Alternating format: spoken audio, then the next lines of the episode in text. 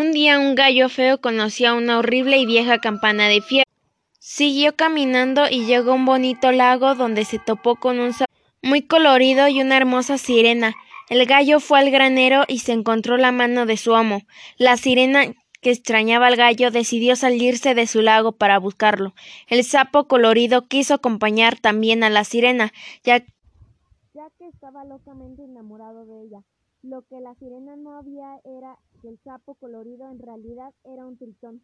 La campana se cayó un día de lo oxidada, oxidada que estaba y se fue rodando hacia el lugar en donde estaba el gallo. Siguió rodando rápidamente y estuvo a punto de atropellar a la sirena, pero el sapo colorido apareció y logró detenerla.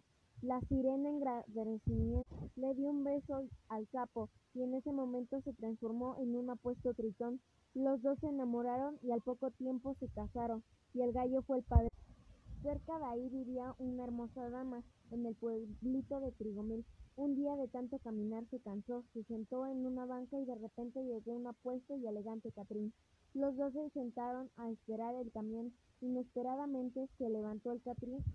¿Quieres ir conmigo y con mi hermano el negrito a la fiesta del pueblo?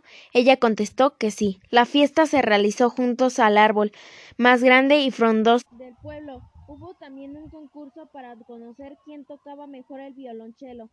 El premio era bailar con la más hermosa de la fiesta. El Catrín decidió concursar y ganó y su premio fue bailar con la dama. De la fiesta salió un borracho avaricioso. Convocó a Satanás para obtener riquezas.